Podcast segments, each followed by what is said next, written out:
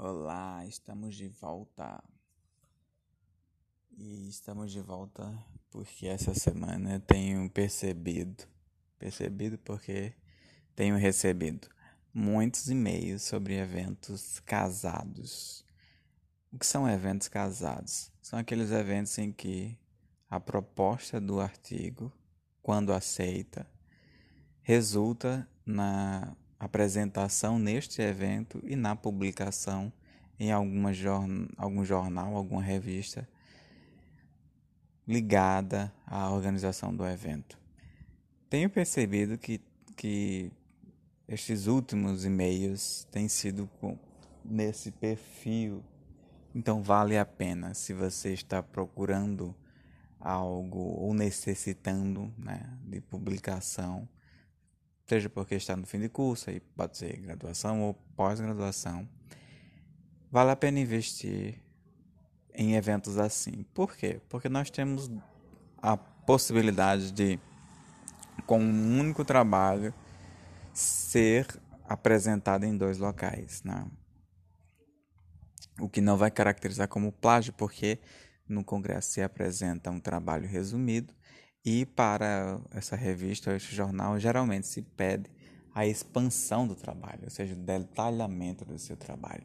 Aquilo que você teria dificuldade de publicar em outro local como original, porque parte já foi apresentado no, no congresso, e agora pode apresentar aquilo que você considera importante, mas não tanto, e que ficou de fora da apresentação. Então vale a pena, gente. Uma dica que eu, que eu gostaria de repassar para vocês é inscrevam-se em grupos de pesquisa.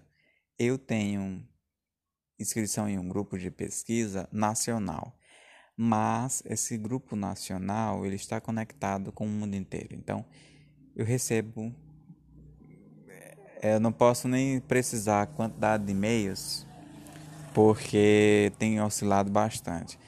Mas essa semana eu recebi mais de 80 e-mails sobre congressos. E desses 80, 20, 20 e-mails eram de congressos com essa estrutura dupla. Ou seja, você apresenta um trabalho e o trabalho sendo assento para esse evento, você terá que expandi-lo, caso tenha interesse, e publicar na revista que está ligada ao evento. E pasmem, as revistas que estão conectadas a esses eventos, pelo menos os eventos que eu recebi, né, são boas se a gente considerar a análise de qualificação que a CAPES fornece, né, na plataforma Sucupira, a Qualis do, dos eventos dos jornais. Então, fica aí a dica, né? Procure por eventos assim, se cadastrem. Existem revistas que permitem o newsletter, né, que você receber a notícia do evento, congressos também, possível fazer isso.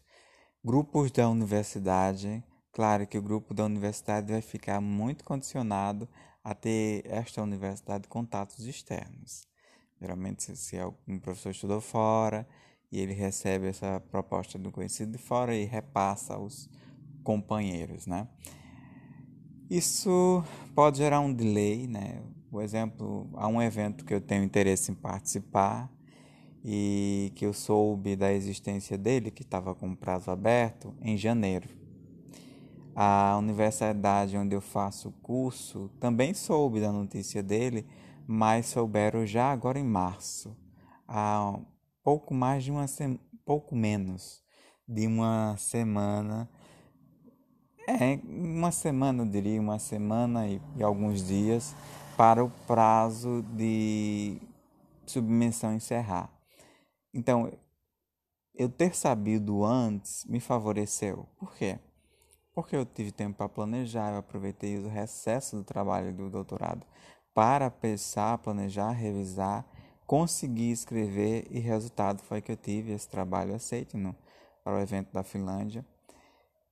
E se eu tivesse me preocupado e feito, tomado conhecimento do evento apenas quando a, alguém da, do curso da universidade onde eu faço doutorado compartilhou a, a notícia do evento, na chamada para a participação, eu talvez não tivesse tempo, porque eu já voltei a trabalhar, já voltei a ter aula no doutorado, o tempo está escasso.